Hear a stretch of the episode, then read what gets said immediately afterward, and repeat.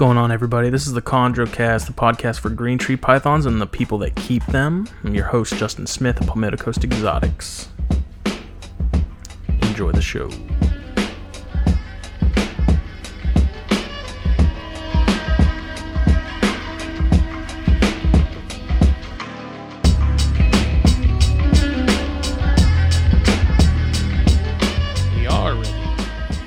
This is episode 24 of the ChondroCast. I am Justin Smith of Palmetto Coast Exotics, joined by Sir David Brahms, Specialty Enclosure Designs, and Sir Luc Myers on the uh, the best coast there. And, uh, it's been a long time. I haven't done a ChondroCast episode in a year. Last one was Ian, so Wow. it's been a long time coming. I've had a lot of people message me saying, you know, what's going on? When's the next episode? When's this? When's that? And it's like, you know, it, it was the first thing to take a back seat, you know, when the magazine stuff came out and everything else. It was like that can be shelved for now. So, but we're back. I'm trying to kind of figure out if I want to set up sort of a, a regular schedule or something, maybe do it, you know, once a month or whatever. Um, you know, I know GTP Keeper Radio, they haven't put out something in a while. Uh, and it's funny because, you know, I eventually sort of fell into that same timing, like time frame of, of releasing episodes after after a certain point. But uh, glad to be back. I'm uh, anxious to talk to you all about what's been going on the last year. Oh, my cat came back. He's in my garage. He ran off. Uh, anyways, what's uh, what's happening, David? Uh, let's see. It's been a pretty good year since we last had a podcast. Uh, I've had um, a few more clutches come through, which is great.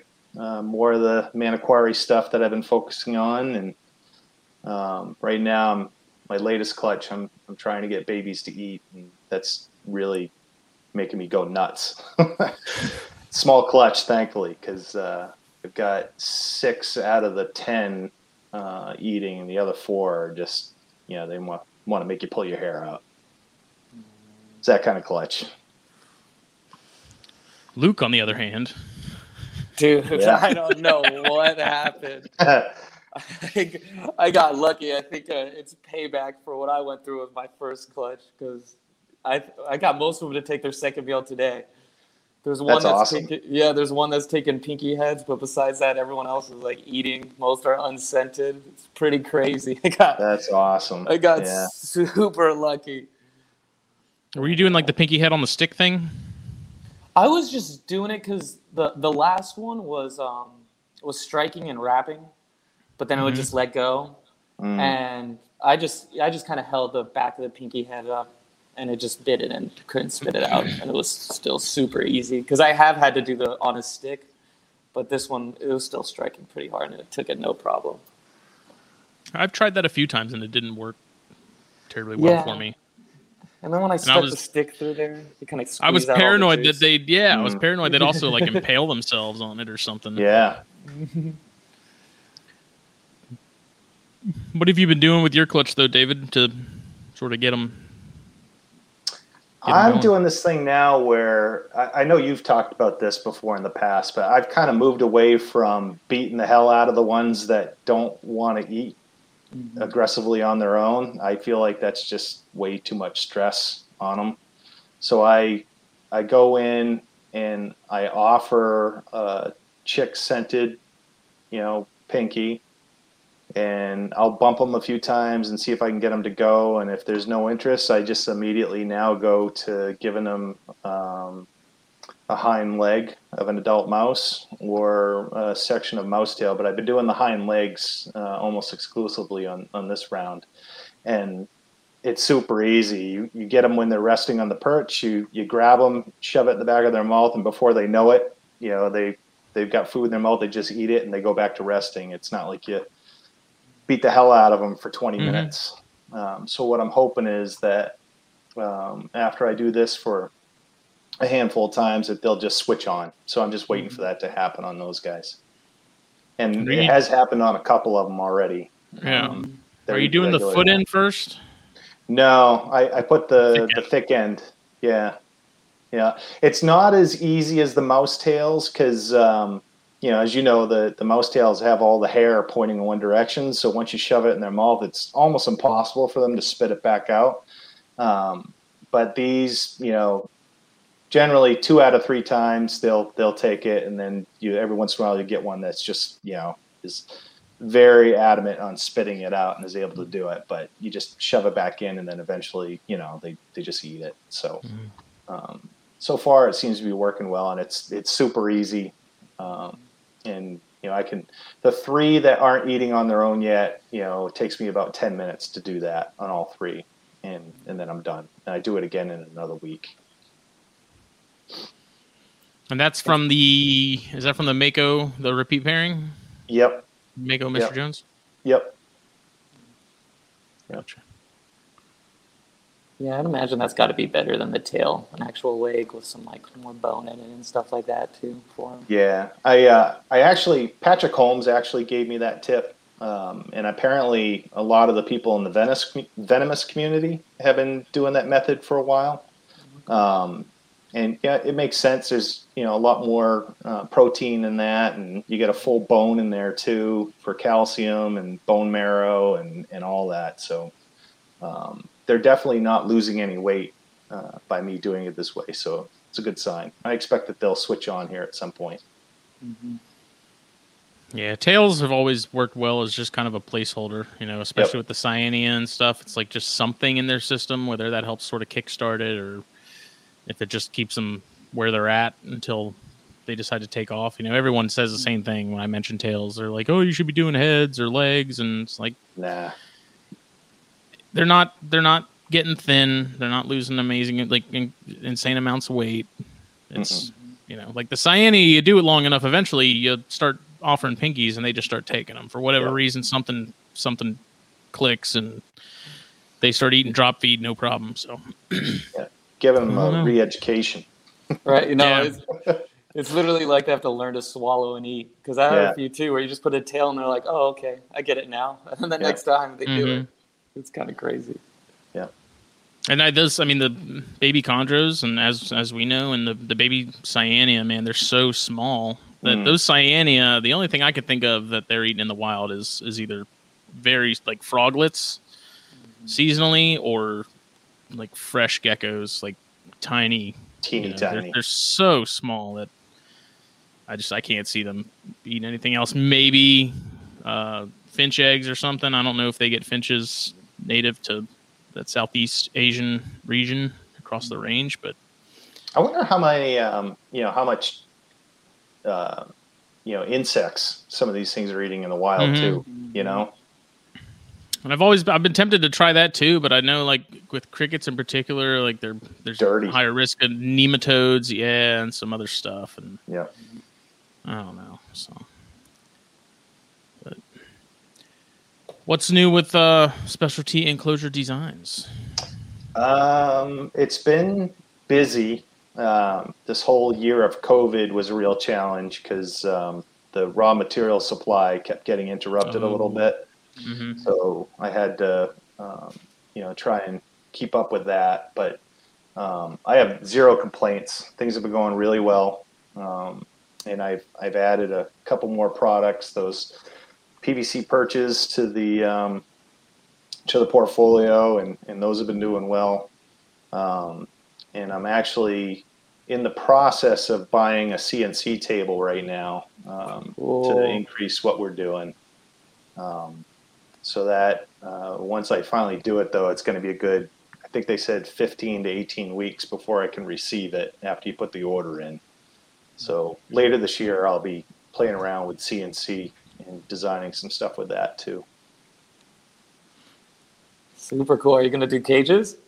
Yeah, uh, not not full size cages. I'm actually going to focus on um, for that person who doesn't have a snake rack but wants a baby green tree python but has no idea how to set it up. I want to create something specifically for that person so that it does everything that um, we know that they need um, and just makes it easy for them to do it. So that that's kind of what I'm going to target out of the gate once I do get it. It kills me to see people get you know either your imported Biak or whatever at a show or you know some other smaller animal and they instantly go to you know Exo Terras or something because there's really not you can't just have a six quart tub Yep. sort of Sitting just out on freestanding somewhere you know Yeah. Mhm. Yep.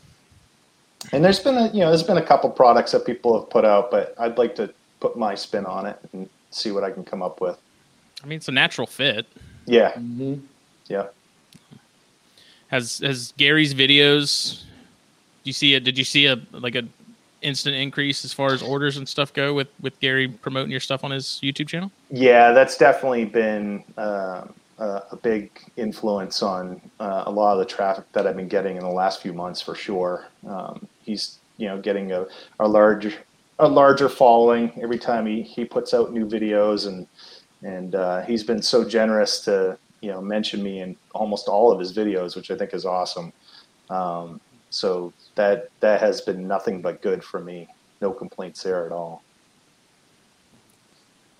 Yeah, I've been enjoying those. That's we were talking about it in our in our little group chat with Phil and, and Billy and Casey and Dominique DeFalco and it's like the perfect balance of entertaining but also super informative. Like Yep. it's not Mhm. all it's it's it's not all just filler, you know, the usual Garbage. YouTube stuff, you know, it's it's actually informative and the uh Andrew Mice Clay as cringeworthy as it was was was pretty entertaining, I'm not gonna lie. So. Yeah, yeah, yeah. Gary's a funny guy. Yeah, I'm excited to try those uh, fishbone perches. Oh haven't set them up yet, but Yeah. uh, I ordered a new rack and I'm gonna put them all together like all at once. But I'm excited to give those a shot too because I think those look sharp. oh cool. Yeah, yeah. I like those because they're particularly when you're going through feeding trials. You know, everything's kind of wide open. You have a lot. You have pretty Mhm. easy access to the babies with those. It's kind of the the reason for putting them together. Um, they they work well. I like them. Do you have any other new design stuff? Sort of, you got any anything else new that you're planning to to bring to the table this year? Um, I, I have a couple things that I've created, but I I haven't put anything out because I'm I've I've reached that point where um, I'm right out straight with what I currently have, and between my real job and the side job, um, you know, I my bandwidth is pretty much exhausted right now, so I don't dare add anything else, and I'm going to wait until I get that CNC table up and running, and and you know that's going to be kind of a step up uh, at that point. Um, so between now and then, I'm I'm probably not going to be adding anything else. Right now, it's it's good enough. I still use my my little pen hook, man. Do you? Especially with those. With those cyanea, man. Like it's it comes in handy a lot because usually you have a few seconds to kind of grab them before they wake up and realize what's going on because they're they're runners usually. Yeah, Um, I've got a few that will swing and swing and swing and then take off. And so with those hooks, it's super easy to just scoop them up, grab them, do what I need to do, and put them back. And you know, especially the longer one that you sent the uh, that like blue one. I have Oh, the, right. the original green one, and then there was one that was like, like an inch longer, I think. And uh, yeah, those are, those are come in handy time and time again.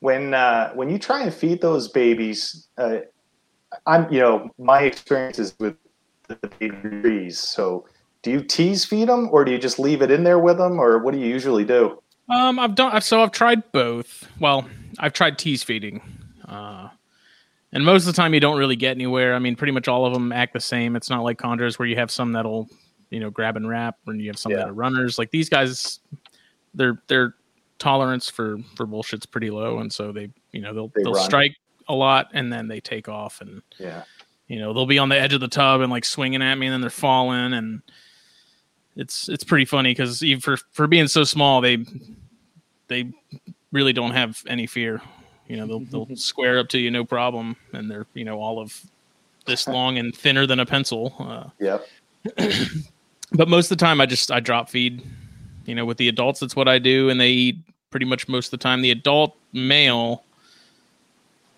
he can be kind of picky usually if i if i leave in a couple like four fuzzies those will disappear like live fuzzies that seems to be kind of the kryptonite Um, frozen thawed, it's kind of hit or miss. Sometimes he'll take it, sometimes he won't. But the female, you just drop it in there, it'll it'll go away. And usually with the babies, it's the same way too. You just drop it and close it and come back the next day and it's gone. But Yep. uh, right now it's so I, I popped them and I think I have 3.3 and about half of those are eating uh, Mediterranean gecko scented pinkies and the other half are still taking tails, but you kind of got to alternate. So I'll offer a pinky if they don't eat, then they get a tail and sort of repeat that until they finally start taking off. And once they're, they're kind of like Alterna, uh, they're not nearly as headache inducing is Alterna, but once they get started, once they get rocking and rolling, they're it's all downhill from there. Once they're eating solid, they're they're usually not a problem. Yep. But Luc, what's new with you, man? Me? Uh, you know, moved back home.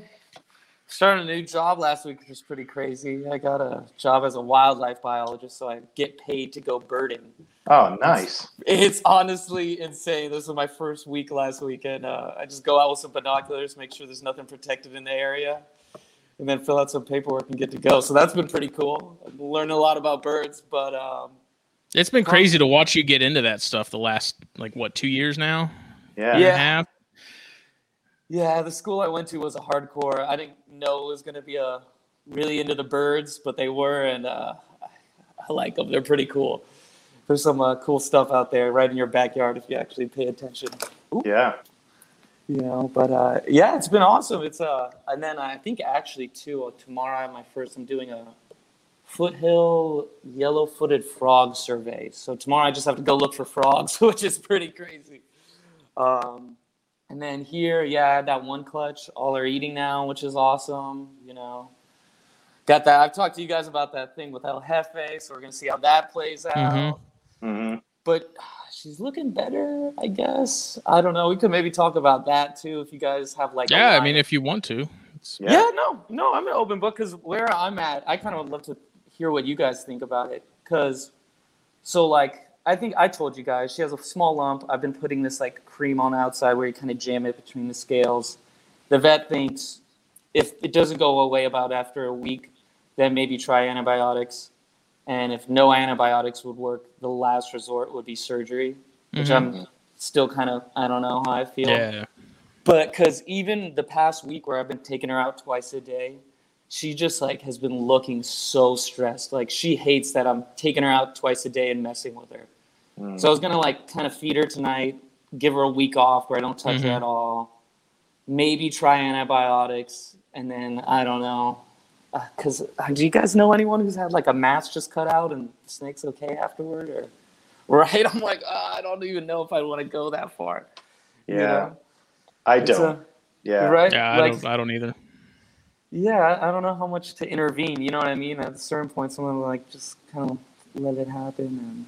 And I, I think that's would kind of the issue. Is reptile medicine is like, from what I understand and from what I've seen, surgery in reptiles never seems to be like very high percentage of of success in long term, you know, survival.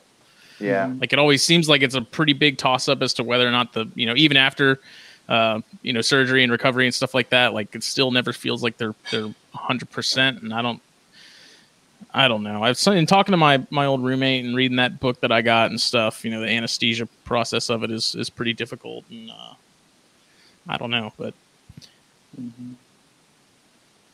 You're dealing with a vet that's pretty experienced, though, isn't he, Luc? Yeah, no, he has a chondro. He seemed like he knew what he was talking about. Um, Yeah. Andy mentioned that. I, I guess uh, the what's that book called again, Justin? the Mader's um, reptile medicine, reptile amphibian Uh-huh. medicine and surgery. I think third he edition. does some consulting. I think that's who Andy was mentioning. So I kind of thought about that. But again, just after this week, where even though I'm messing with her so much, part of me is like, look, she's gonna make it. It's nothing, not a big deal. It's not a big Right. deal. And Mhm. you know, at a certain point, uh, I don't know. Uh, we'll see. You know, I think luckily it does. It's definitely is not getting bigger. So Okay. That's so good. that's like kind of a good thing. I was like kind of like gonna be like, oh, I hope it's not like double the size in one week or something. Mhm. Mm. So it seems about the same size, maybe a little bit smaller. So again, I think I'm gonna give her a week off and not just like rush into anything more extreme. But they didn't X-ray it or anything like that. No, he said he was like I really kind of like palpated and felt around. He's like I could feel that it's like a, like a mass on the skin. Hmm. So he was like it's not on an organ or anything like that. So That's he was good. yeah, that's what that's why he thought that like kind of I kind of rub this ointment in I guess opposite way of the scales to kind of get in the cracks, and that was his thought that Mhm. it would kind of reach the skin that way. Um, but yeah, no X. He didn't recommend an X-ray yet. Um, I'm supposed to call him tomorrow, kind of follow up. So we'll kind of see what happens. But I even was thinking about telling him like uh, I don't want to bring her into the vet for like at least another week because again, even last time just taking her to the vet, she was grounded when I brought her home and Hmm. didn't perch up for the day. I could tell she was just so freaked out. I was Mhm. like, this might be messing her up just as much, you know. So we'll see. I'm gonna try to feed her tonight and see like what happens when she actually eats because I haven't fed her yet since I noticed it. So, Mhm. But That's something I've been I've been really curious about within the last few weeks is uh sort of vitamins and things that can help sort of boost that that immune system and and help them sort of cope with you know the physical the physiological effects of, of stress and stuff like that and Mhm. um, and that's another reason why I got that book is because I had so many questions when it came to to eggs and sort of the process of that and gas exchange and um, you know vitamins, what benefits them, what doesn't. Uh, that I you know I sold my my copy of the Complete Carpet Python just to to buy that book and uh, it's it's so big like my arm fell asleep the other night holding it just flipping through it. It's like ten pounds. It's unbelievable. Do uh, do they go into the depth about? Because I I would like to learn more about eggs too, because that's for sure. I think one of my biggest struggles too. I I suck at incubating eggs. I have not got it dialed in yet, and I think I'm just like not connecting the dots fully. I don't know. Hmm. Yeah, I mean it, it's it's detailed in pretty much everything it talks about. I mean it's it's really in depth. It covers uh, like gastroenterology, um, in in all in everything, amphibians, reptiles, uh, and breaks it down by lizards, crocodilians, snakes. Talks about uh, like nervous systems, musculoskeletal uh, skeletal systems. Um, I mean, it's it's crazy in depth, but it's also not so technical that you can't understand anything you're reading.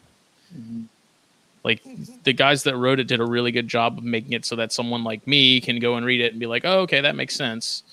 Um, but I can also see it. You know, if you're a vet, I think it's and you you're in an area that where you see bearded dragons and sort of your sort of run of the mill exotics. I can see that being just a, a really helpful tool because there's charts and stuff that talk about you know they they even rank some of the the commercial diets for um, that you see at like PetSmart and stuff for for various lizards and tortoises, and ranks them based on you know what they think the crude analysis is is decent or not, and there's uh, tons of charts and stuff in there. It's just it's it's crazy,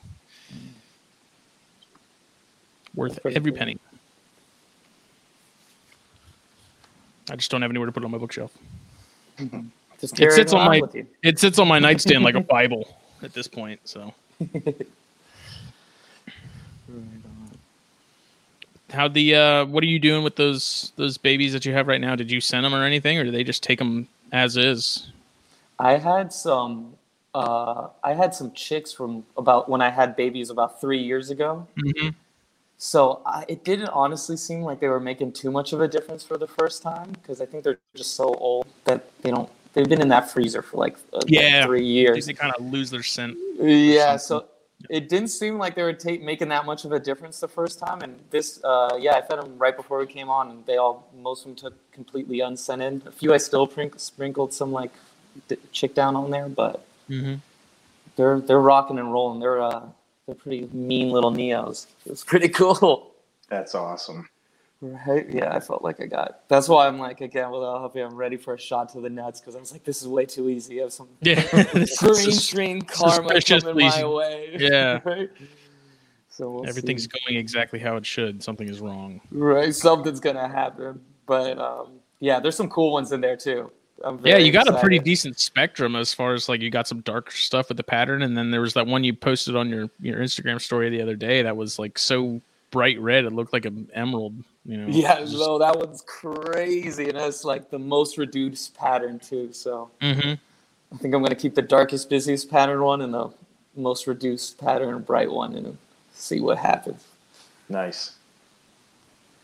Yeah, we'll see. It's been fun. How many That did you get male- clutch? I got I uh I got 14 eggs, and then um, eight went all the way, uh, and then out of the eight, seven hatched, and there was one kind of like deformed one, Mhm. um, where it like looked like it had died a little while ago. It was pretty weird. You you know, like when you see like a baby in the fetus position, like all kind of Mhm. Yeah. coiled up. It was like that, but like it was still kind of coiled up as a snake, but the like lines between its body still hadn't like fully separated, so it was like Mm. one piece. It was pretty weird looking. Um, but yeah, I got a total of seven. But yeah, no, it was cool. I need to figure out incubation more. I think I got that vermiculite too wet, like an idiot. Yeah. Um, but some bounced back and others didn't. So, you know, I'm going to say uh, I was creating selection in the incubator for the strongest Yeah. babies. and only the best ones came out, you know? That's right. there we go. But Did you, gotta- do anything Oh, go ahead. different this round as far as like your egg box? Did you change anything up than I from the first time? I bought a sea serpents incubator. Okay. Mhm. So that definitely I think worked a lot better. Um, but I kind of just had them over water at first, and then they kind of were denting in, which is still crazy to me. Like after first the first five days, because I had a pan in there and there was all the water in the egg box, and then I switched them over to vermiculite, and I think uh, I think I just my scale was broken or something because I sent you guys a picture, and I think David, you were like that looks really wet, and like, within five days, honestly, I felt so stupid. I was like, I should have probably just like bought a new scale when I did that. But within five days of putting them on vermiculite, a bunch of them developed windows. Mm. It was weird. What was really weird too, though, again, I, I don't fully. I need to try to figure out what's going on in there because some I got them off off the vermiculite and some stayed on there, did fine. Some the windows closed up, and then some like two weeks later developed windows, even though they weren't on the vermiculite anymore. So I'm I'm not too sure. But what's also kind of weird is it was the same female, Yeah. and both both times so far she's laid 15 eggs, and both times eight went the distance. So. Oh, interesting. Huh. Yeah, so maybe she, that's all she can really crank out eight solid eggs, and she doesn't put. I I don't know. Yeah, I don't know about you guys, but I'm actually kind of glad I haven't had like a 24 egg clutch where they all hatch. I can't even imagine dealing with, with that many babies at once that are pains in the ass. Yeah, I mean, you think about guys like, uh, you know, Buddy and and them Mm. that produce tons, you know, multiple clutches. It's like Mhm. I that's I don't know. I've after I guess after dealing with Alterna and after dealing with the Cyanea and stuff, maybe it doesn't seem like it's as serious if they're not eating within you know a certain window. Yeah, Um, but then again, I mean, you got guys like you know Ryan Young who are like they don't want to eat, they don't want to eat. You know, yeah. and they're just maybe they just weren't meant to be. Yeah. Uh, I don't know what y'all's take is on that. I feel like you know I'm kind of the reason they're there in the first place, so it should be my responsibility to make sure they they have a good start and as best as I can, at least. yeah, I agree. I think as long as they're outwardly healthy and, and act normal otherwise, I, I do everything I can to get them to eat. Um, you know, it, I feel obligated to at least get them on that path. Mhm. Yeah, I, I, agree, I completely agree. Because again, like I, we were just talking about, I think sometimes you put a few tails in them, and it's like a flip switches. Yeah. And I feel like you got to at least give that a shot. you know what I mean? Yeah. It can't hurt. And it's so easy too. I mean, it's not like Mhm. that's Mhm. a difficult thing to do. I mean, it's super easy. Right. Yeah, and I mean, even as fragile as as they are, being that small, you know, I was worried that you know later down the road maybe there'd be some kinking or something from from assist feeding them tails, but I don't know. I haven't had any issues with mine. Um, Yeah. As far as I know, no one else has had any issues with theirs. I think you just have to be super delicate with them, you know, Yep. as gentle as possible. But that was kind of my thing. Was like, well, I mean, they're not eating, but I feel like I'm, I'm with of the opinion of Cody Bartolini, which is it's a lot less stressful to take 10 seconds to get a tail in them than to sit there for 10 minutes, you know, trying to convince them, them to, to strike. Yeah. So, yep. Mm-hmm. Yeah. And you can see them get so stressed sometimes when you do that, where they just like shut down and go kind of limp, and you're like, "This is not good for you. Like, I should not be doing this." They get punch drunk. Right? Yeah, literally, yeah. just kind of like, oh. They don't have any blood in their head because from all the all the strikes and stuff. Mm-hmm. Yep. Crazy. I will say, I forgot how much Neo's shit has been oh, driving oh, yeah. me crazy. I've been spoiled with all my adults the past few years. So I was like, oh, I forgot how messy these little fuckers are. Yep. That's why I'm convinced that the two I have from you, Luc, from that first clutch, I'm fairly certain they're females. One of them, especially because when she goes, it's like a, a twice a year event at this point.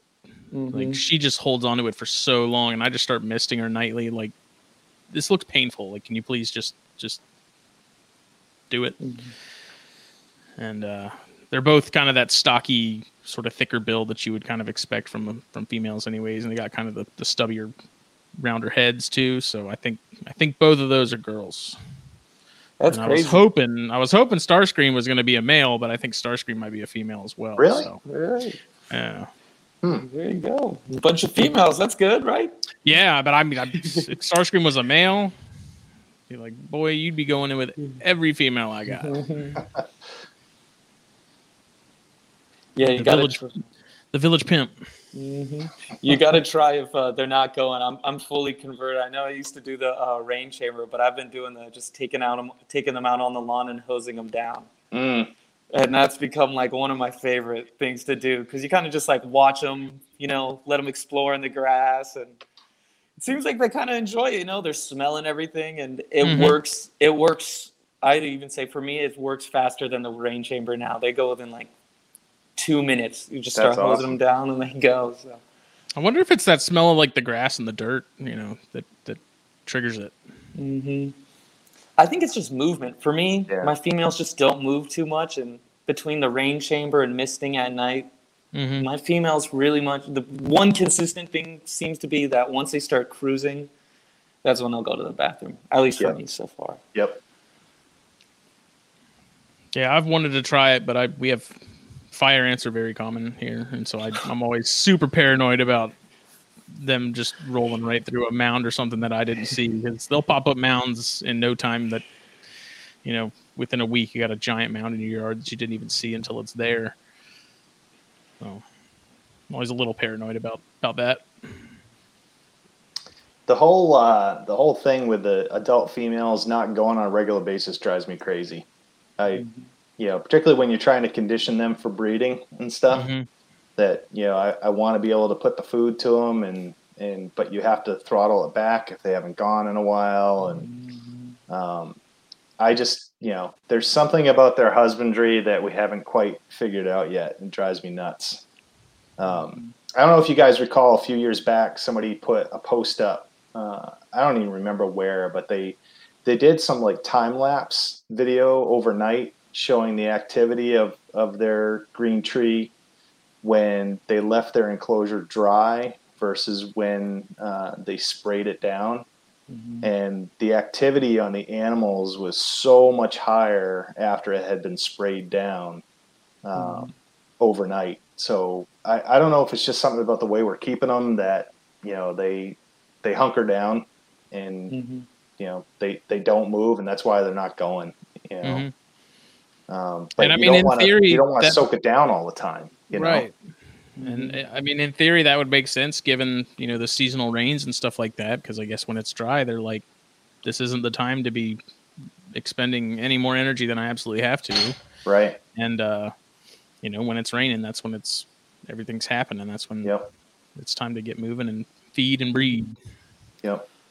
Yeah. No, I uh, I drilled some extra holes in a bunch of my cages because I've been spraying the females directly at night Yep. And, th- and then they move around, and you know what? They don't. I know people talk about that uh, evaporative cooling, but I feel like if you have a if you have a healthy snake, you can go wet, and it'll be Yeah. fine. You know? I think people worry too much about that stuff. I really Right? do. It's I also crazy. think a lot of the the snakes that were having issues previously probably had Nido and nobody knew it, you know, Mm-hmm. and you're you're stressing them out just a little bit more and you know that probably put them over the edge but I Mhm. think if you have nido free healthy animals that doing that I I'd be surprised if that actually did anything bad you know Yeah. I think as long as the water's because I have one of those uh, like Luc showed me originally that Brita pitcher trick for Yep. water and filtering and stuff. I took it a step further and got Walmart has these big like six cup, ten cup filters uh, with like two separate levels, so the water drains through the top level and into the bottom, and then it's just got a little valve on it. yep Uh, And so anytime I'm I'm mist like I'm filling up my mist or something, I just make sure the water's been in the room for a little while to get to room temperature. Because sometimes I'll put colder water uh, from the faucet in there, and then that's do you know when I do water changes. Um, and I think as long as it's room temperature, you know, it's I don't think it's a big deal. I've never had any issues with that one Biak that's that's having shedding problems consistently. I've been keeping him straight up wet, um, which I don't like to do that for more than maybe like 48 hours. I like to give him a break and let him dry out, and then you know hit him again. Um, but I don't know. I mean, I've had some. I don't know if you guys have this issue with yours, but well, not necessarily an issue, but I've noticed with some of mine, especially that six and that smaller rack that I have that has the two from Luc and, and Starscream and the other three. Um, I've noticed some of them do drink when I missed them, and then there's Mhm. others that they just tuck their head. They're like, "This sucks. Get away from me." But I've got some that'll drink like crazy. Mhm. It's it's kind of odd that some automatically will just start going to town on water. yeah And you know, the other ones are just not into it. One thing I noticed is because I, I still do the rain chamber uh, on the breeding females just so that when I'm particularly when I'm feed cycling them, I, I want to make sure I clear them out. So I still do it, and I'll I'll sit and I'll watch them sometimes for a while, and you know, I, I think initially you know they they will tuck their head some of them. But then, if you continue just with the session, they just kind of relax and realize that oh, you know, everything's fine and I've had them where you know they were shying away from it at first, but then five minutes in, they're they're moving around, they're drinking off their coils, and and they get active. I think it's just you know the amount of time that you give them Mhm. doing that stuff. You know, um, it's it's a longer process I think than most people realize. You know, Have you guys done anything different food wise? You change up feeding regimens or sizes on anything? no, I've definitely over the past few years kind of gone a lot closer to that whole food cycling thing, kind of because I mean, David, I mean, it seems like it's working pretty well for you. I think it, it's hard to argue. you know what I mean? Yeah. So, and then it's kind of nice to get a break during the summer. You Yep. know, where you don't feed them, you just kind of leave them alone for a while, and then you get go out do your thing. So I, that would be my main thing. I definitely, especially the females, I think I feed a lot more now. Um, But that's about it. I uh, I I've made a point not to change much. I, my my personal opinion. I don't know if you guys agree, but I think where a lot of people mess up with these, and even some other species, is they're always mucking with them. They're changing things too often, and I I just I firmly believe now that a large part of the success that people can have comes down to stability, just keeping things stable and the same. Even like. Yeah, Mhm. consistency. Like I, I won't even move my adult females into a different cage. The the cage they're in is the one they're going to be in. You know, as long as I'm breeding them. Mhm. Um, and I think is you know, um, if you keep everything as you know stable and and the same as much as you can, that's only going to benefit you. So I, I've you know, I feel like I've I've gotten everything pretty much locked down and it's working. So I'm I'm I'm not going to change anything Yeah. going forward. You know. Mhm. I've I've heard stories where people, you know, they like would build a new snake room and they transferred their animals, you know, into a new room and breeding activity came to a screeching halt, you know, on some of their adults and they never came back. You know, they could never get more eggs out of them. And it kind of goes to, you know, when people think a quick road to success is buying an adult female. Uh, you know that I think that's why it doesn't work because they they want that comfort. You know where Mhm. things are the same and they're used to it and they feel like it's safe to produce a clutch of eggs. That's my theory anyway. Yeah. I mean, even again, I took that. I took El Jefe to the vet. That car ride to the vet and back. She went back in the same cage and was still like, "What the fuck just Yeah. happened?" You know what I mean? So Yeah. she went back in the same cage. She didn't even like get sent to a different house, you know, in a new cage. So you Yep. know, it, they definitely, they definitely like it constant. That is something I I at least with the other stuff like the rat snakes and whatnot, you know, especially the janseni, uh, is making sure that when I you know I just moved my male into that Cambro rack I got, just because it works better than the the 32 quart he was in, Mhm. um, and it's still escape proof because that's the guy that that's that's uh I named him Hannibal because I have to keep him under lock and key otherwise he somehow finds his way out. Um, like keeping they have the the fake ferns and stuff in there and I'm a I'm a I really believe if I keeping those a little dirty even if they have urates or something on them a familiar sense you know and you, Yeah. even when you move them into something else I think those familiar scents are make the make the process a lot easier I could be completely anthropomorphizing everything but um No, I think there's, there's, some a level of that. a level of familiarity you know Yeah. Mhm. Yeah, I I honestly don't clean my purchase too often. I'll clean the bottom, Mm-hmm. but I let them have their their stink on the purchase. I'm like, ah, it's fine. You know? Yeah. Well, I mean, you think about it, you do substrate changes, and what's the first thing most of them do of anything, yeah. whether it's colubrids or pythons or boas, is they go to the bathroom, and I think that's part of that like home turf. This is like marking it Yeah. familiarity. This is where I'd come back if I was going anywhere. You know,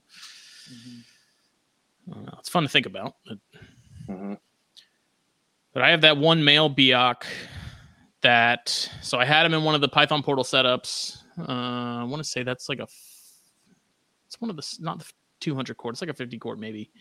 Uh, and he was one where I, I'd move him into something bigger, like I moved him one of the 200s, and he was fine for about two or three weeks, and then for whatever reason started refusing food, Mm. which was completely out of the norm for that animal because it's he, he never refuses food. Uh, so I moved him back into that, and he started eating again, no problem. So I was like, well, what the hell? So I just kept him in that. But then it got to the point where he was kind of starting to outgrow that. And so I put him in that Cambro rack and I was like, you're either going to do well or you're not, you know? And that snake stayed grounded under the puppy pad for like a month straight. Like he was like pouting. Stubborn. Yeah. And only within the last week has he gone back to perching completely normal. He's gotten two meals in him, so maybe it's been about two weeks. Um, completely back to normal, no issues. Yeah. So I think it was, I mean, sometimes you know, ordinarily, like if I was newer into the green tree thing and that had happened, I'd kind of be worried and probably stress it more to the point to where I would have lost it. But I Mhm. was just kind of like, you know, I'm tired of playing this game with you. I'm not moving you back into that that 50 quart. You're either gonna Get live in the this thing or you're not. Yep. Mhm. And then that the other the bigger male Biak uh that he's he's in that Cambro thing as well. He never even cared. He was like, whatever, dude, feed me. Mhm. So I don't know. And I'm kind of at a weird point where the two from Luc are starting to get a little big for the 21 quarts that I have in those racks. But they're also kind of still small to put in those Cambros because it's the big Cambros. I want to say they might be the same size as the ones that are on your what is that? Your right side, David? There. Yeah, those Yeah. guys. Yep.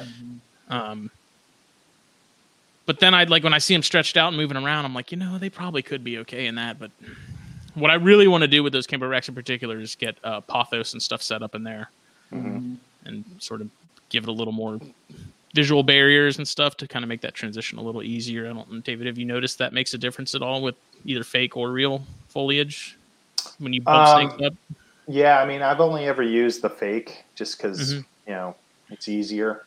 Um, they they definitely like it. You know, they they purposely perch underneath those. Um, they're it's fake ficus that Mhm. I have in these, and more often than not, they're directly underneath that foliage for obvious reasons. You know, they feel Mhm. secure. I think it's you know if you can do it, you probably should. You know. Yeah, um, four four of mine all have pothos and those umbrella plants in them, and, and they Hmm. uh they love them. Uh, El Jefe, honestly, half the time she'll go up in there and actually because I I use your water dish holder right where I put the plant in there, Yeah. and she'll all the time sometimes like you know she'll be out during at night and then she'll go and she'll go perch up like during the day. Uh oh, Lost you for a second. am I still there? You are now. Uh oh.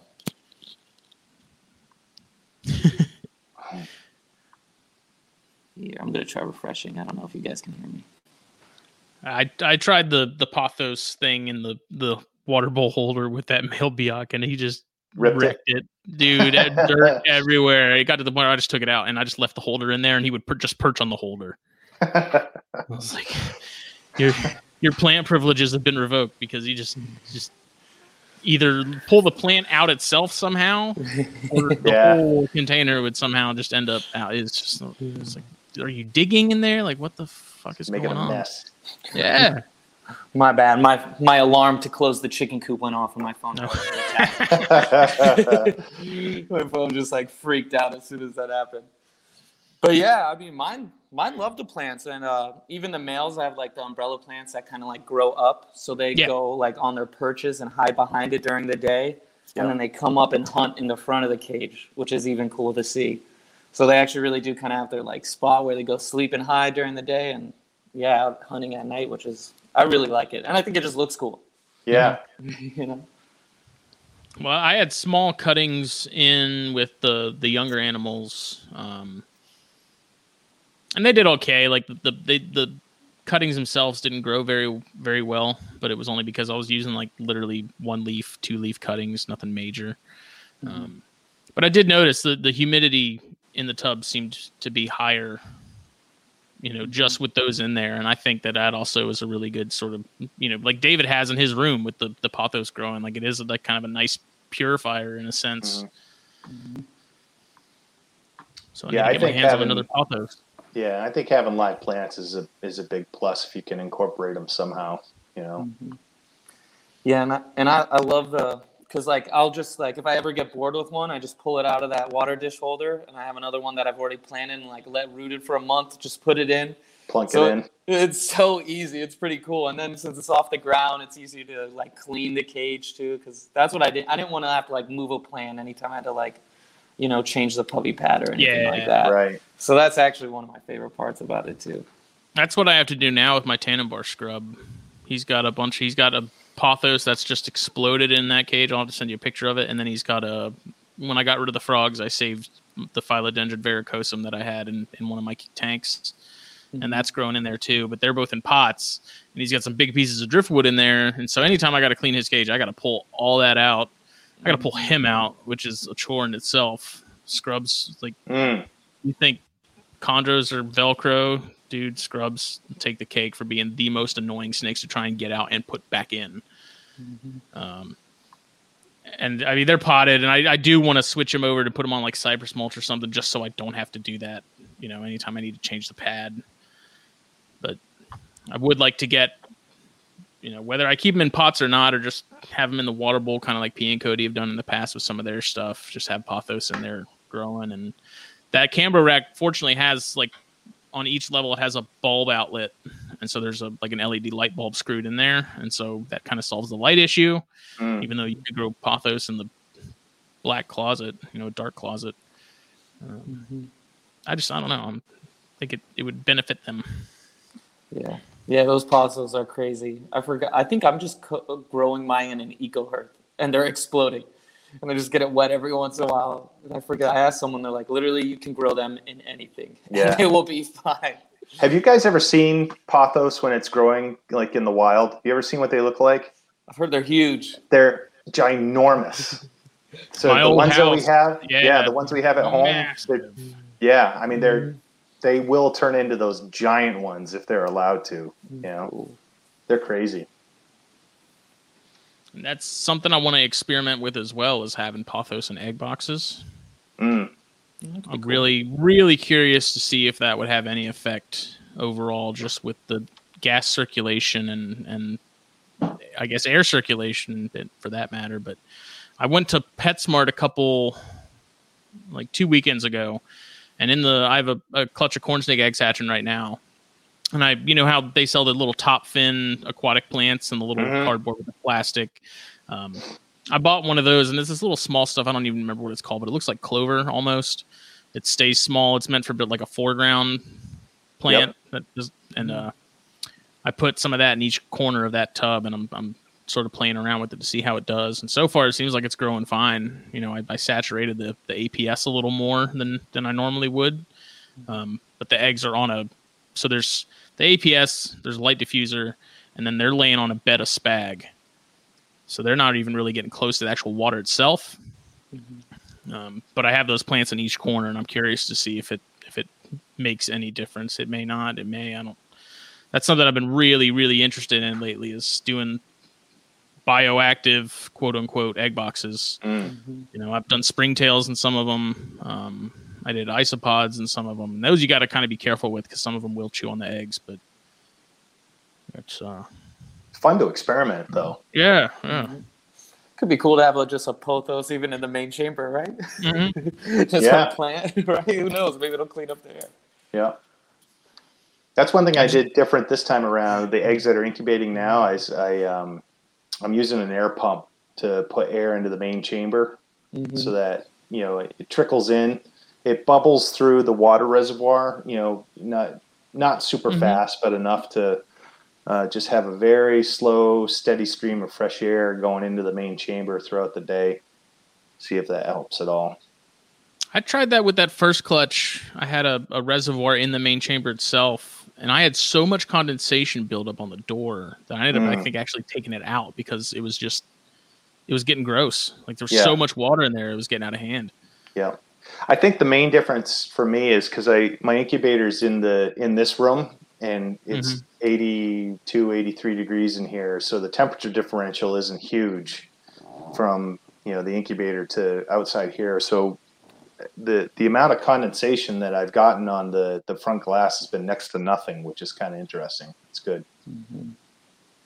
Have you done any like temperature drops at night with the incubator itself, or is it just constant? it's constant but I am running it at, at a lower temp this time um, I think I'm at Mhm. like 86 and a half Mhm. um, and I'm actually probably going to drop it even a little bit lower as it gets closer towards the uh, the end, a little closer to 86. I want to see, you know, um, if it actually makes that much of a difference in the robustness of the babies once they do hatch. You know, What'd you cook yours at this round, Lu- Luc? Me, uh, I did like eighty-seven point one, Okay. but again, I'm still struggling with that. I feel like no, I should never ever give anyone incubation advice. no, yeah, but yeah, I did eighty-seven point one, and uh, I, I cooled off a little bit at the end. I think at the like uh, ten days before I dropped it about one degrees. did you? Yeah. So I just Yeah. I figured I mean I know people do it straight the whole time, um, but it was the only clutch in there, so I figured I'll cool them off, and they they did just fine. Yeah. Because I've started doing that with the Colubrid clutches. Because when I got the first Cyanea clutch, um, there's a guy over in Europe who breeds a ton of Boiga. And so I said, like, what are your egg boxes set it up, and how do you, you know, what are your incubation temps at? Like, what are you, what are you doing? Because clearly he's successful. I mean, the guy's breeding multiple species in the genus and doing really well. And so he told me, and so I've had my incubator for the last two clutches, going on four, set to 82 during the day, and then it drops to 78 at night. Mm. Um, but the issue I wonder though, and actually no, I checked because I have a Govee, I have a Govee sensor in my main chamber. Because my concern was it's so well insulated, is it even dropping to that that lower temperature at night? And in checking the Govee, it actually does. Hmm. So I, I I don't know. I'm curious if if you did something similar with chondros, if it would have a a negative or, or positive effect.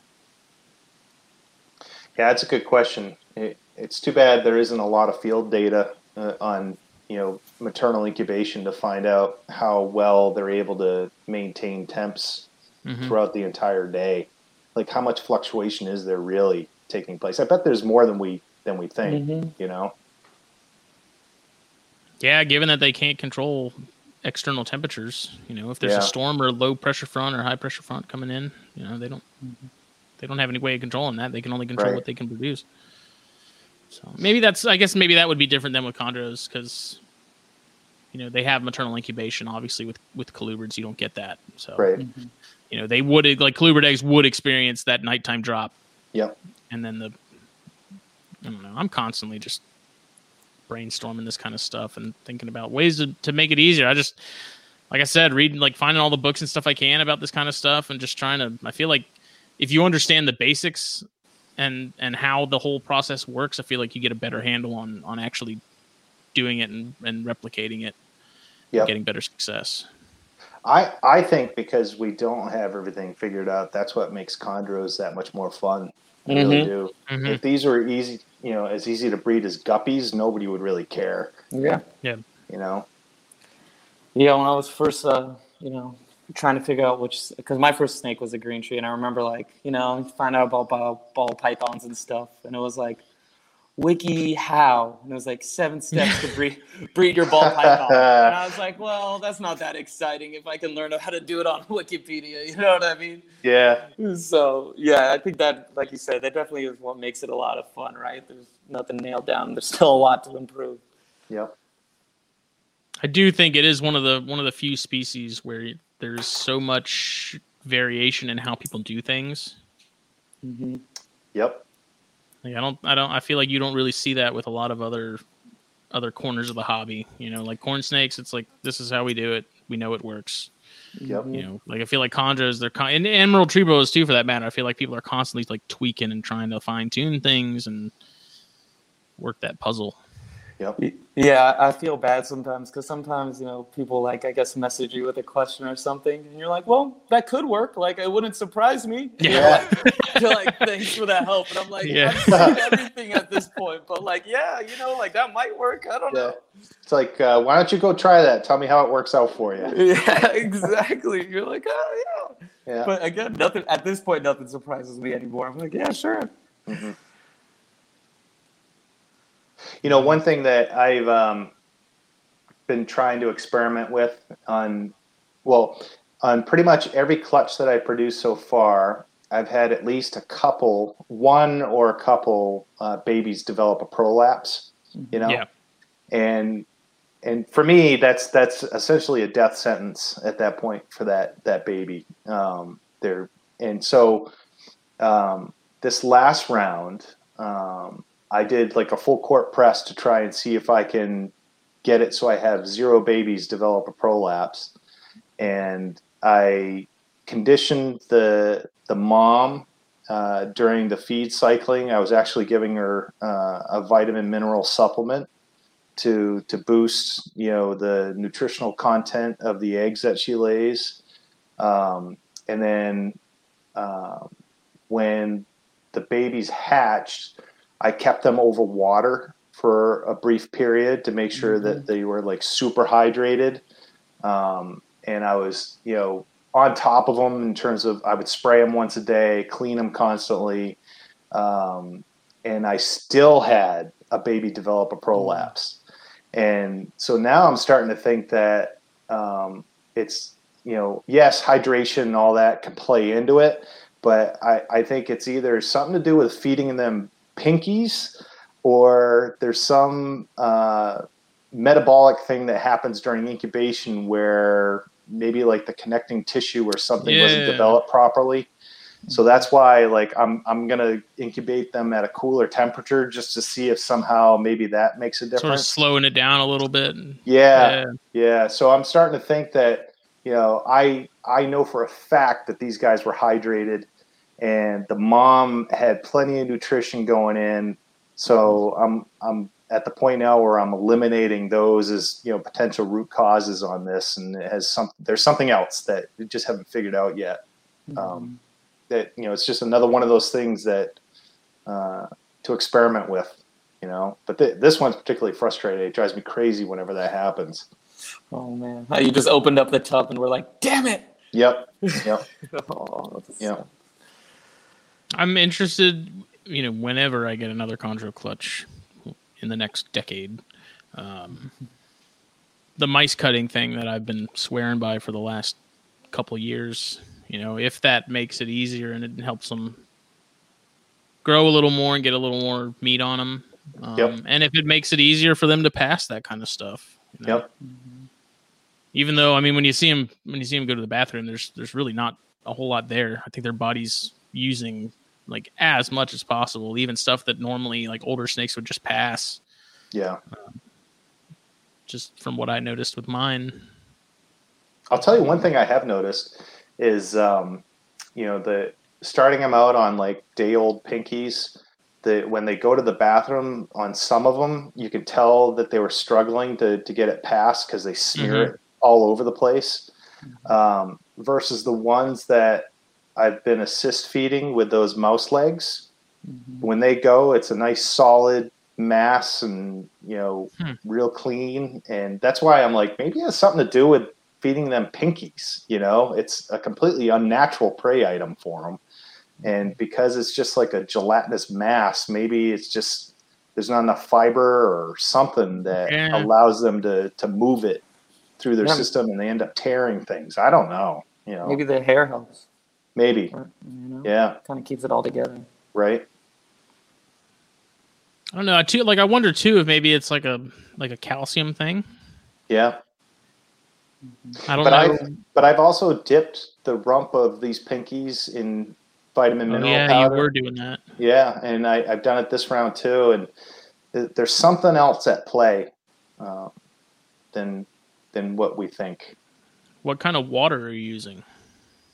I use tap water here. We have pretty good tap water in Maine. Mm-hmm. Um, you know, I, I drink it regularly, and you know, it's not, um, you know, it, it's clean. It's good water.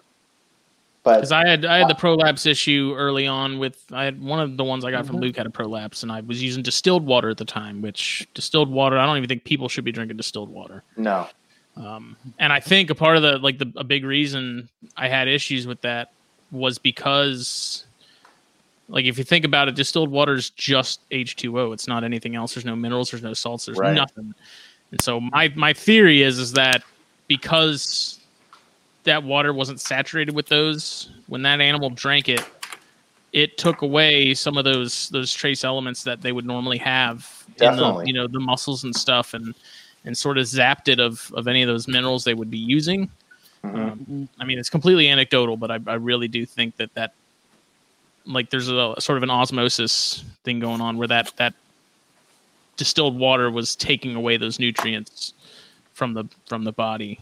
Yep. And that's why I was having issues with that. But I mean, I that animal is still fine. Uh, That that animal hasn't had a prolapse since. Like it just had the one. Yep. And that's uh, good. The sugar, Yeah, that's the sugar thing worked really well for me. I don't know about y'all. And I even had some uh, someone on on Instagram message me. They had they had an animal with a prolapse, and I told them this is what I did, and it worked like a charm. It takes some time, but Yeah, it solved it. You know. I've had really bad luck whenever they develop them. It's as soon as they get them for me, I know it's uh, this one's doomed. Mm-hmm. You know. I But did. you uh, tried know you, kinda tried the sugar thing.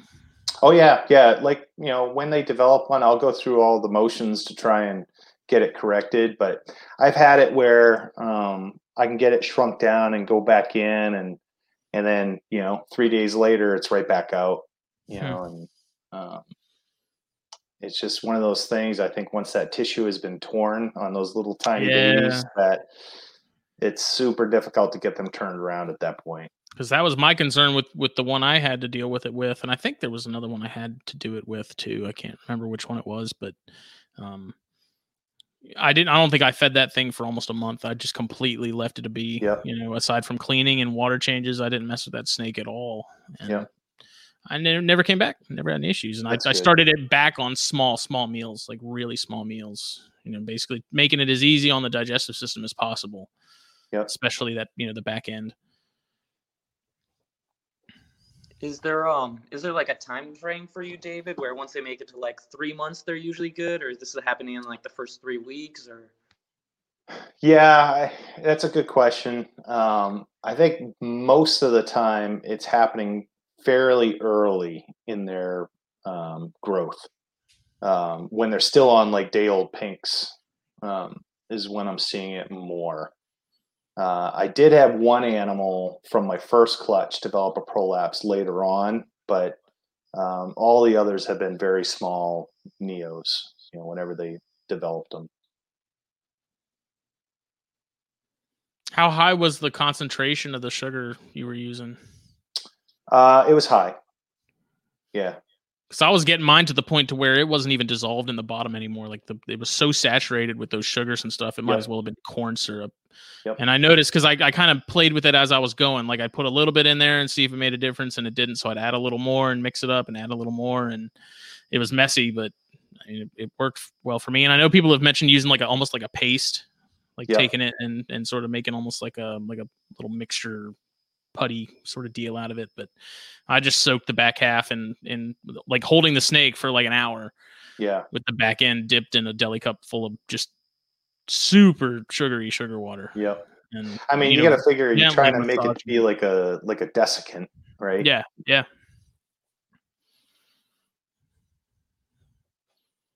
I don't know. We'll figure it out that- eventually. Well, that also is kind of what made me wonder about the water, you know, the water quality thing is like, well, if sugar does this where it sucks the water out of that tissue and makes it go back where it's supposed to, Yeah. you know, is distilled water doing that as well, like just from the inside where they're, you know, the, the things, the, the electrolytes and salts and minerals that they would normally use to help sort of on the cellular level, I guess, lubricate things and, and move things down, you know, maybe that, that goes away when you use distilled water. And after that, I'd switch to, to, you know, the Brita thing and I never had a problem again. So I, Yeah. I don't know. It's like I said, it's completely anecdotal, but I, I do wonder if there's something to it. And I know be. people people have mentioned with geckos and some other stuff, especially amphibians, like distilled water is a big no no because it just it, it's really bad on the on the bones and the Yeah. uh, calcium and, and stuff like that, calcium absorption.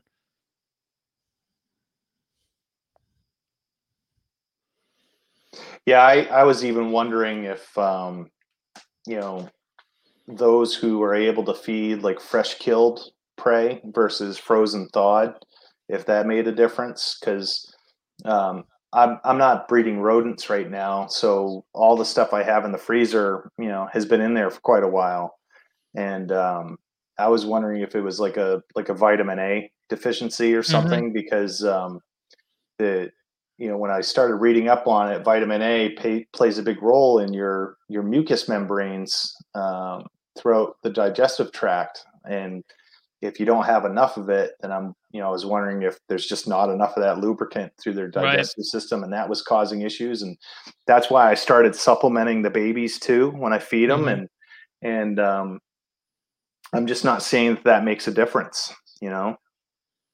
There's just you know, if they're going to get it, they're going to get it. And I don't know what the root cause is right now. Well, also that that book that I was talking about, I was reading a section on feeders and mice in particular, and it it mentioned vacuum sealing, uh, and making sure they're not like out open. Like when I so I breed my own mice now, Yep. and so when I euthanize mine before I vacuum seal them, they sit in the freezer for a few hours to to solidify. That way, I'm not putting them all in a bag while they're still pliable and soft, and it just becomes one giant brick. Yep. Um, when I freeze them individually, then vacuum seal them, they come apart a lot easier. Um, and it mentioned making sure to not do that for an extended period of time because the the animals like the, the food literally dehydrates because of I guess it being exposed to those temperatures and the water evaporating, Yep. I guess more or less. So maybe that has something to do with it. I don't know, but Yeah. There's a lot of what ifs in Congress. Yep. A lot of variables. I definitely want to eventually start reading some of my own rodents. Dude, 'cause it's I feel so much better about it now. Like knowing what they're what's going into them. Mm, quality control is is 100% on you uh and it's actually like for me i find it to be it's fun i enjoy it you know mhm. when you're when you're someone like p and cody who have like a whole barn where they're spending hours and hours and hours each week cleaning everything i could see where it would get old but if you have like a smaller operation kind of like what i've got going on i like it i mean it only takes me maybe an hour each week to clean everything and you know i stop by there so i clean them on sundays or mondays and then i'll stop by there on a wednesday or thursday and top them off on food and check on stuff and it's been I actually enjoy it. It's actually fun, and you know, Rob Stone talking to him about it. You know, his his philosophy of of love your feeders just as much as you love your animals. Mm. You know, that's something I've really adopted, and I, I spoil the hell out of them with you know, I get a really high quality bird seed and stuff from from Tractor Supply that they get you know once or twice a week, and grasses, and then the the rodent pellet, and I, you know, it's funny when my when my so my dad was originally the one who had the the rodents because he had his king snakes. He got out of king snakes, so I took over the rodent colony for my own stuff because why would I get rid of him? Um, he was feeding his dog food periodically, Mhm. and you know how some dogs get those fatty masses like on their sides and stuff. I Mhm. guess from eating just low quality food. I noticed mice were getting that. Um, and I'd end up just euthanizing them because I don't know what it is. I don't want to feed it. I'm not comfortable feeding it. Um, but I noticed now switching over to that diet, I've not had a single rodent have that issue since moving them over. Well, that's awesome. I might have to switch my dog food because I just had a few of those taken off my dog. Really? Uh-oh.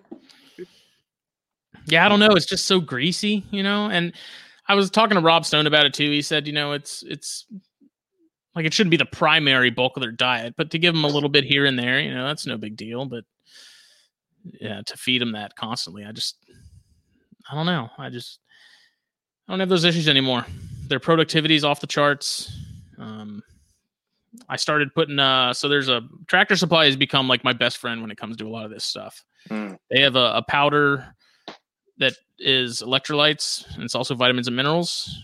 And so I have that in the giant reservoir that helps the you know the females get stay hydrated and stuff. And then with the grow outs, I have two water bottles. One is just straight water, and the other one's water with that electrolyte mix in it. So they kind of have an option. And uh, yeah, I mean, everyone talks about how difficult mice are, and I, I really haven't had any problems. I've had some that that fought, and some that killed, you know, one of the one of the tub mates or whatever. But other than that, I mean, they it's been a breeze. Yeah, That's my, good. uh, You you can keep them in a barn like that. I I had a small colony that I was raising here in in the basement, and I just stopped doing it because of the smell. Mhm. know. Yeah. That's the only downfall. Yeah, my uh, my previous job, I was taking care of rats at a university for biomedical research, like rats and mice and all kinds of stuff. And I got to say, I'd rather take care of mice than crickets any day. Yeah. yeah. Like a they're they're a little interesting to watch, you know. I hate to admit it, but after a while, it's like these things are kind of cool. Yeah.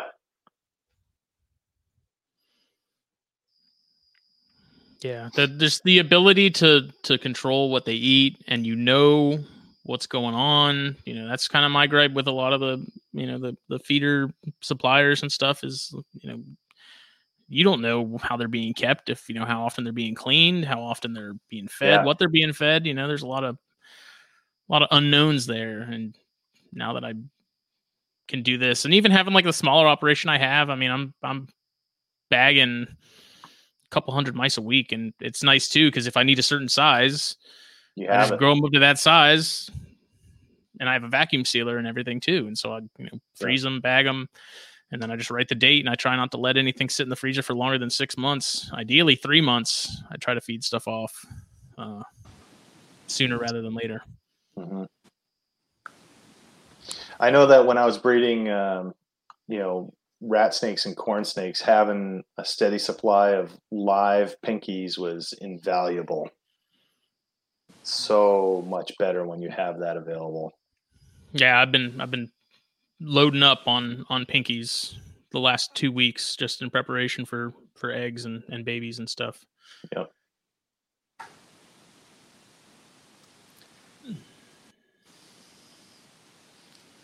So, Justin, when are you going to be able to pair up chondros again?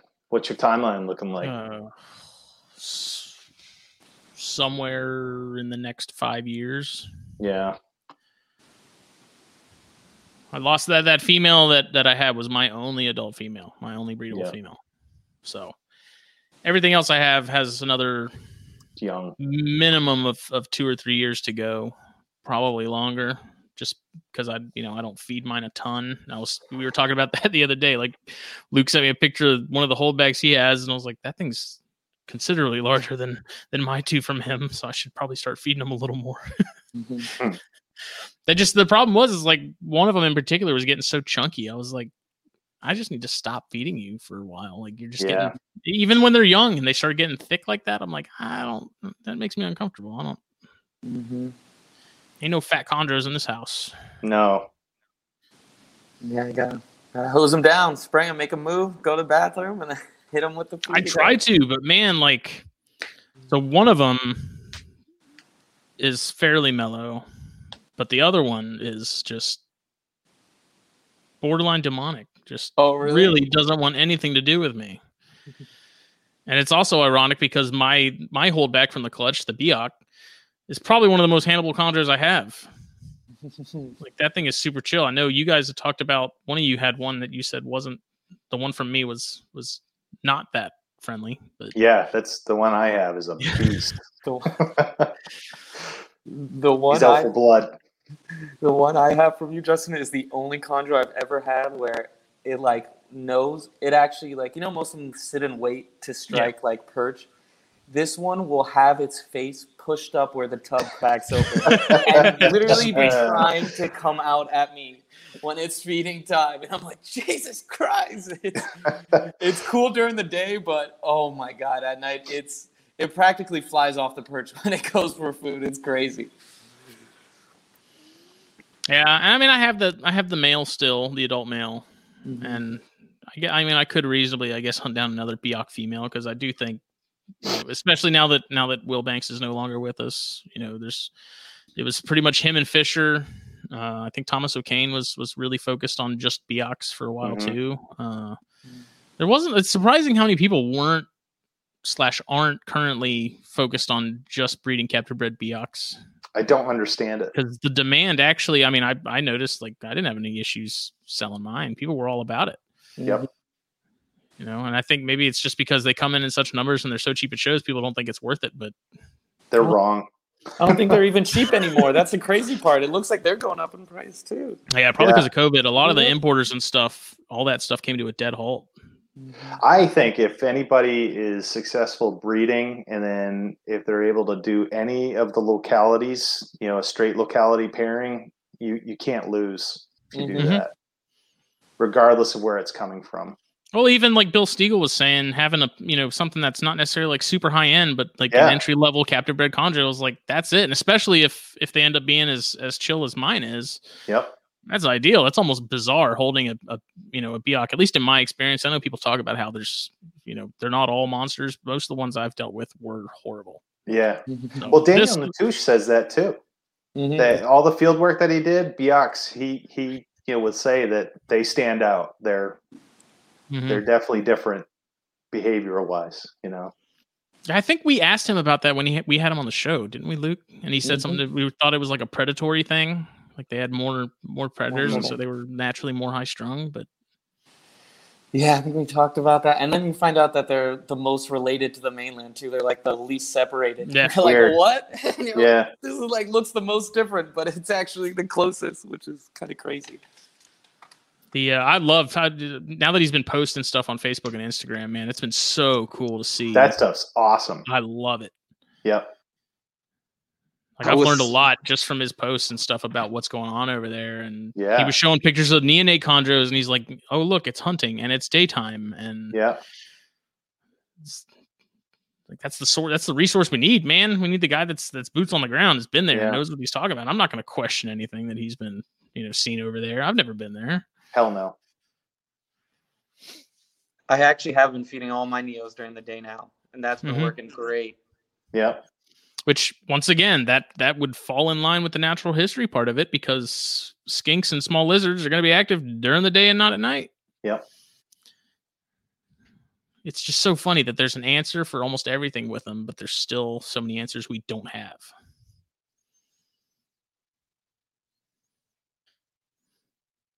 but what are the plans for the rest of the year y'all going to be pairing anything later Yeah. Dark Horse is up for another round this year. Woo! Yeah. I'm hoping for a little little more success this time around. are you going to do the same male or are you going to mix it up Yeah, I'm Dr. Jones is going to be paired with her again because that the one baby that I got from their first clutch. I'm just so anxious to see what it turns into. I love how it looks right now. So that seems like a, a good matchup. Well, even doing him and Mako again, because didn't Patrick Holmes get one from that clutch? That's just out of this world. Yep. Yep. Yeah. yeah, I was very happy with uh, how all those babies have turned out. Better than I had hoped for, really. Mm-hmm. You know, I can't complain at all. What about you, Luc? Um, me, me. Um, hopefully the plan was El Jefe was finally going to happen this September. You know, it was so close, but we'll we'll see what goes down with that. So that'll be really cool. Mm-hmm. And and then um, and then I was gonna do. Uh, I have. Uh, I don't know if you guys have seen. Um, it was like Bladder times Rhea. Bladder. I don't. Is Vita still active at all on Facebook? I haven't Vita seen him in ages. Yeah, it was. Um, yeah, I, I mean, I think he was kind of on Instagram. I didn't know if he was still active on Facebook, but uh, I have a female yeah. from that clutch, and I would pair her with the other one. Uh, I would pair her with Crazy Train, so that would be pretty cool. Um, yeah, yeah, because she's a high percentage of Biak, so I think that one would be really awesome. And then one thing I'm kind of on the fence about, but I've been looking at is I might uh, pair up that female that laid the clutch again. I mean, she just looks so good right now. I use I always told myself I'd give him a year off, but I've been looking at her. I don't know if I'm maybe just a little bit baby crazy or I don't know, but I really think I'm like she looks totally like 100% back to normal. Like I think yeah. she'll be ready for fall. my girl bounced back so fast. Mm-hmm. It was mm-hmm. amazing. So yeah, yeah, it's kind of weird because I always thought, oh, I'll always give them at least the well, the season afterward off, but part of me is like, you know, I, I know her. I've had her since like you know 2015, and she looks good, you know, and I kind of want to see what happens if I do that. So we'll see. I was, I, wanna... I was going to do the same thing, Luc, where I was going to give him a season off after breeding him, but I did the clutch that's in the incubator now. That's back to back um, mm-hmm. clutches out of that one female, and you know, I I think you know based on how they look bouncing out from that the first clutch, she you know within a couple weeks was like nothing ever happened. So mm-hmm. I I had no worries pairing her up again, and it's the same thing this time around. There's like, it barely impacted her, you know. Right? Yeah, I was kind of like, you know what, like like you said, like I know her. I can. I, th- I think she, I'm gonna go for it. So we'll see. Yeah. But that that makes me happy to hear. So yep. that's awesome. Are either of y'all supplementing calcium at all with the females? Yeah, I had been. Yep. What are you are you using? Like I was using um, uh, Repashy. um, uh, Calcium Plus. Yes. Yep. Yep. And I, I, was doing it, you know, just dunk the uh, the rump of the mouse in the powder and and feed it to them when I'm doing the feed cycling. Because I started doing uh, calcium gluconate. Tractor mm-hmm. Supply also sells, you know, a decent sized bottle of that for seven bucks. That's something Matt Most does with with his female colubrids. Mm-hmm. Um, and I started doing it because, especially with that corn clutch that I got recently, those eggs look a little rough. Like she could have used a, a bump before beforehand. Um, yep. And so I've just been injecting like, you know, not a not a ton because it also it does it does do a number on the gut flora from what I understand. Yep. Um, but giving them a little bump in that, and especially with the Bairds after she she laid that clutch of six, and I think she's she's double clutching. She's got another clutch in the works. It looks like um, making sure that she's getting plenty too, you know, in preparation for that. And so I, I wondered if doing that with if you're doing that with any of yours, because you know, I think even a little bit goes a long way. Yeah. Uh, you know, on some of my my adult females, I supplement them with UVB too. Mm-hmm. And um, I noticed that the clutches uh, originally, before I started supplementing, I, I got eggs with windows in them, even with the supplemental UVB. Um, but then when I started giving the calcium powder, um, the eggshells definitely look more uh, mm-hmm. robust than they had in the past, like zero windows. And, um, you know, I, I was actually even kind of concerned that maybe I didn't know how thick the shell was um, and if that was going to cause problems when the babies want to hatch. But uh, I didn't have any issues at all. I'm gonna have to look into the book some more because I know calcium absorption. There's there's a certain ratio of phosphorus that needs to happen for them to use it effectively. And just thinking about it now, I don't know. I'll have to consult the the Bible. Yep. Yeah, definitely. I want to give it a try this, this year. See what happens if I use the calcium again, or, or not again, but try it out. 'cause, yeah, again, like I said, I've only done, I've gotten seven out of 14 this time and eight out of 15 last time. So yeah, it'll be interesting. I'll try that same female again and see if maybe that helps supplement some stuff. Mm-hmm. So the ones that didn't hatch, were they just they weren't fertile? Or were they dead full term? You mentioned one was was pretty full term, but the other ones, what happened with them?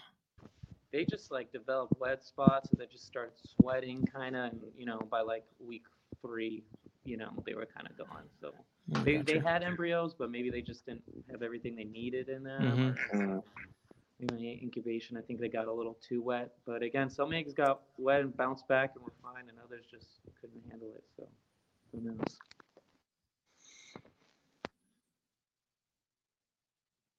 There's something else I was thinking of. Yeah, the uh, so the other thing that I think might help too, that I, maybe one day I'll be able to figure out a way to actually test it, but cutting the cutting the mice for females so that they're getting the you know the nutrients and the calcium from that a little more efficiently than they would just as is. Mhm.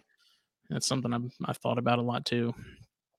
Definitely seem to like I've noticed with the rat snakes and stuff, they definitely seem to to digest faster when I do that. Like that lump doesn't hang around nearly as long as it does if you just feed them just the whole thing uncut.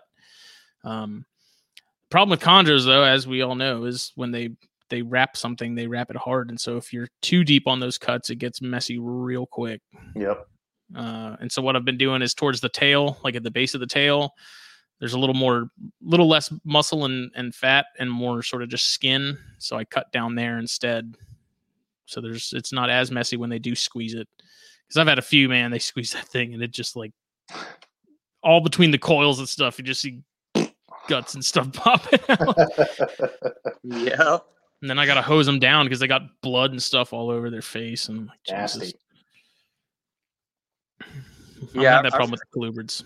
I really want to try. I mean, I think I, did, I sent David. So I think I sent both you guys those papers too. But I, I do really want to try breeding my own rodents and doing the like not frozen, just freshly killed. Yeah. Mm-hmm. I I think there is some evidence that that really kind of helps a lot with a lot of the vitamins and stuff. Yeah. I had gut flora too. Yeah, that's right.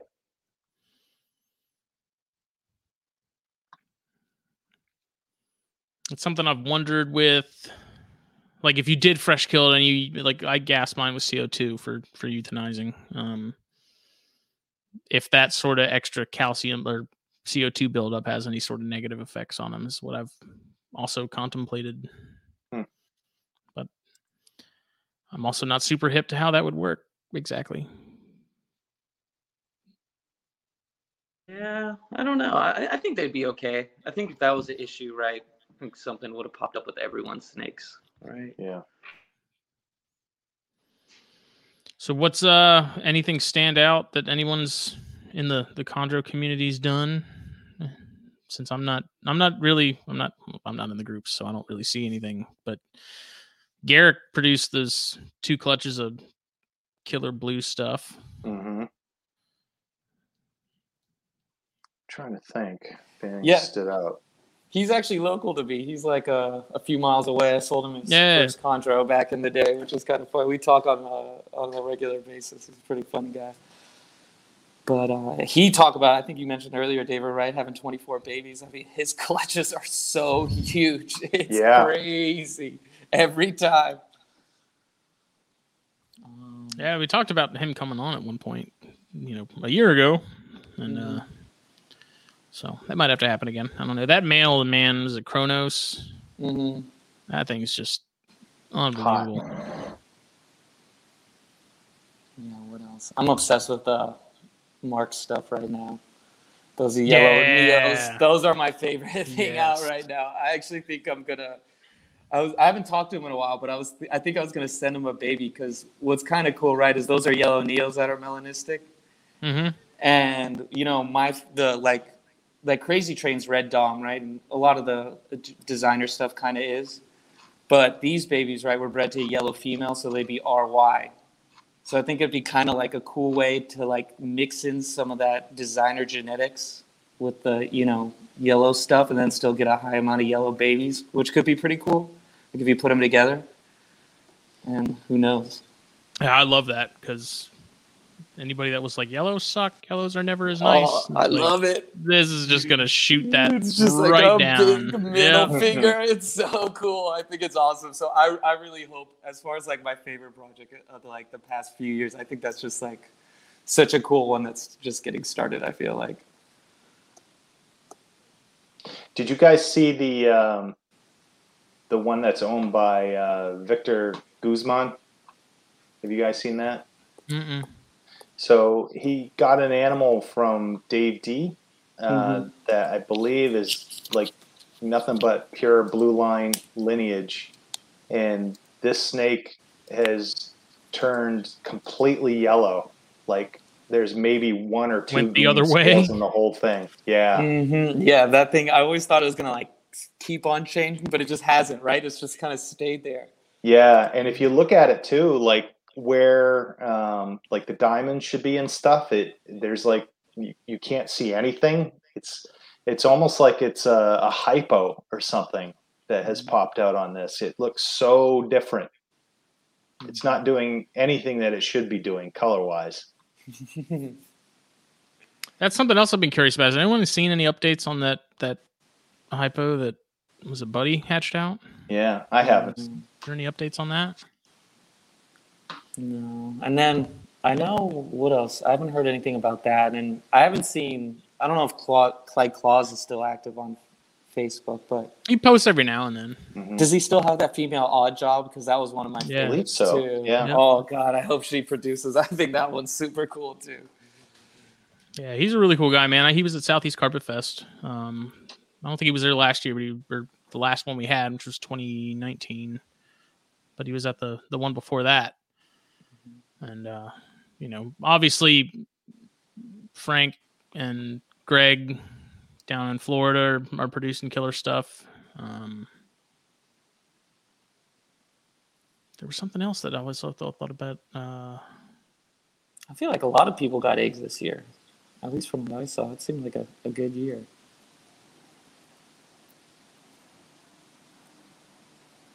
There's another animal that I thought of. Bill, oh, Bill, doing the sickness pairing again and getting some mm. some very similar babies. I thought that was cool. Mm-hmm. I love that all blue female. yeah, she's Yeah, pretty cool. nice. I feel kind of dirty for wanting to pair everything to Biaks just to see what happens. Right, I know.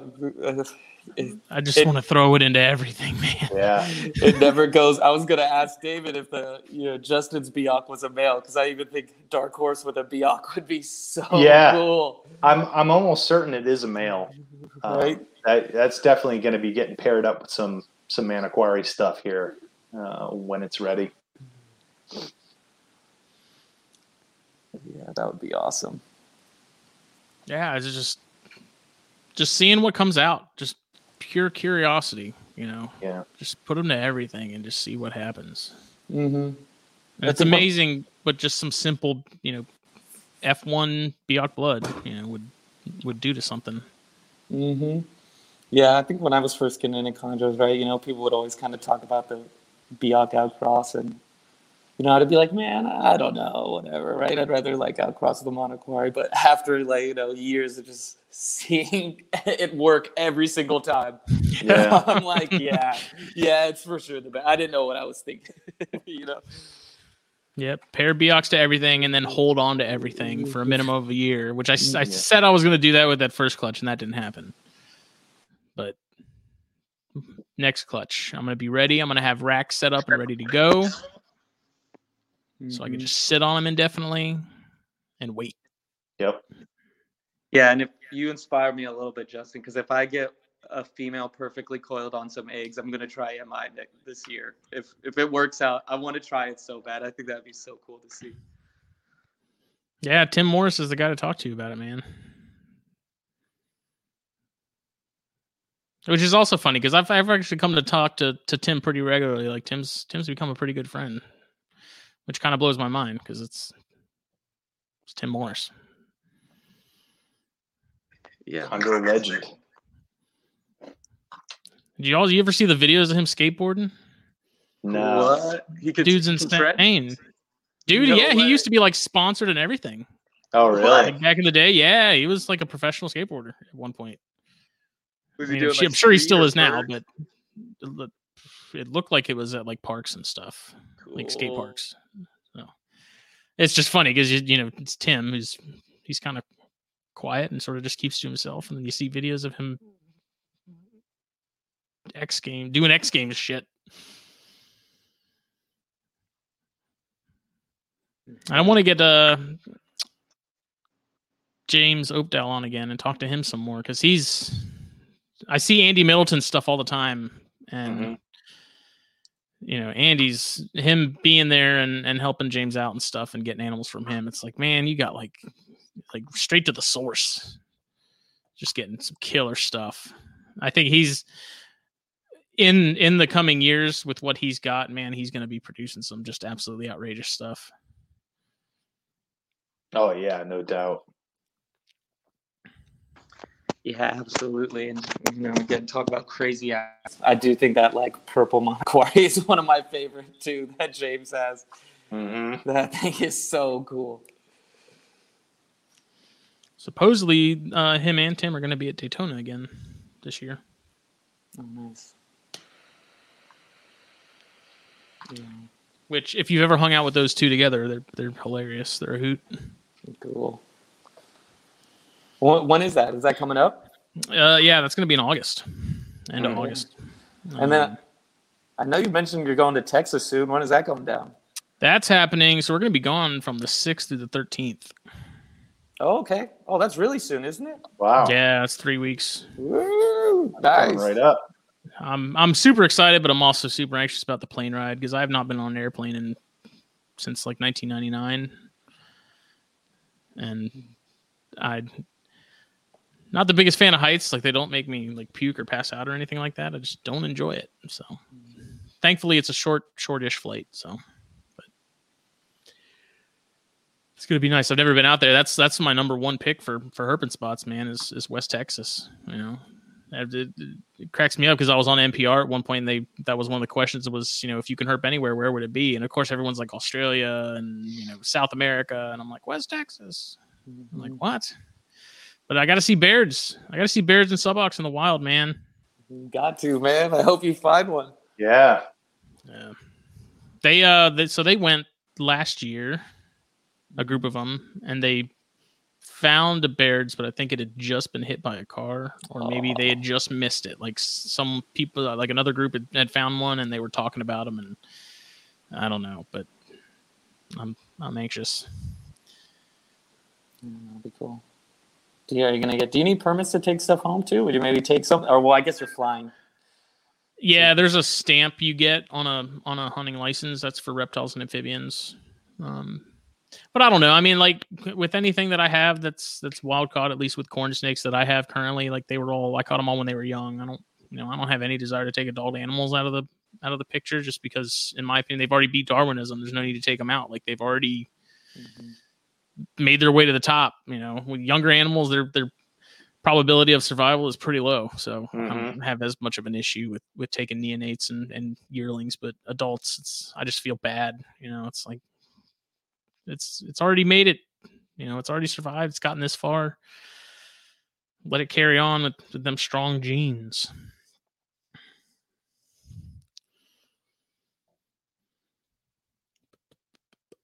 But uh I don't think there's anything else to cover. I think we pretty much hit it all, unless y'all got anything else. No, I'm good. Cool. Oh, like hour 40, right? Yeah. So, David, where can people hunt you down? Uh, I'm on Facebook and Instagram and specialtyenclosuredesigns.com. Often imitated, never replicated. yes. Luc, I'm just on Instagram, Luke Snake Walker. That easy. Um, yeah, that's about it. Awesome. Well, appreciate y'all coming on. Uh, hopefully, we'll do. I'll, I'll try and be better about doing some more Chondro stuff. Um, I kind of have a with the legislation stuff going on. I kind of have a renewed. I don't. I feel like I kind of fell out of love with Chondros for a while after losing that female, and so Hmm. I, like I never didn't enjoy them. It was just kind of like one of those. The you know the wind was out of my sails, but, but having to think about forcibly or getting rid of the cyanea stuff, even if I don't want to. Um, I don't know. It's like, well, if I'm going to do that, I'm just gonna I'm gonna go back to focusing on on chondros, you know, and obviously with the Baird's and everything else. But so it's kind of renewed my my uh dare I say passion for them. That's a word that gets thrown around a lot, but yeah. So Well, that's good. Yeah, when was the last time you got a new one? oh man, It's been a huh? Yeah, I don't I don't even remember what the last one was that I got. I think it was either the one from Fisher or the one from David Hockstadt. Yeah, it's been a while then. Well, I've, I've just I've been content with what I had. Like I, you know, Yeah. I feel like I, I had a nice group, and I was like, you know, if something interesting comes along, and it comes from someone that I can trust, and you know, I don't have to worry about disease or pathogens, like sure. But mm-hmm. for the most part, I was like, I got a good group. I'm just gonna raise them up and make something happen. And then I was like, and I have the adults, so I'll continue making some Biaks. But announcing your plans is a good way to make God laugh. Is kind of one of my mottos. So. Mhm. but this has been episode 24 of the herpetoculture pod oh not the herpetoculture podcast the ChondroCast which is part of the herpetoculture network uh, and we will see y'all later Later, guys. Later. Take it easy.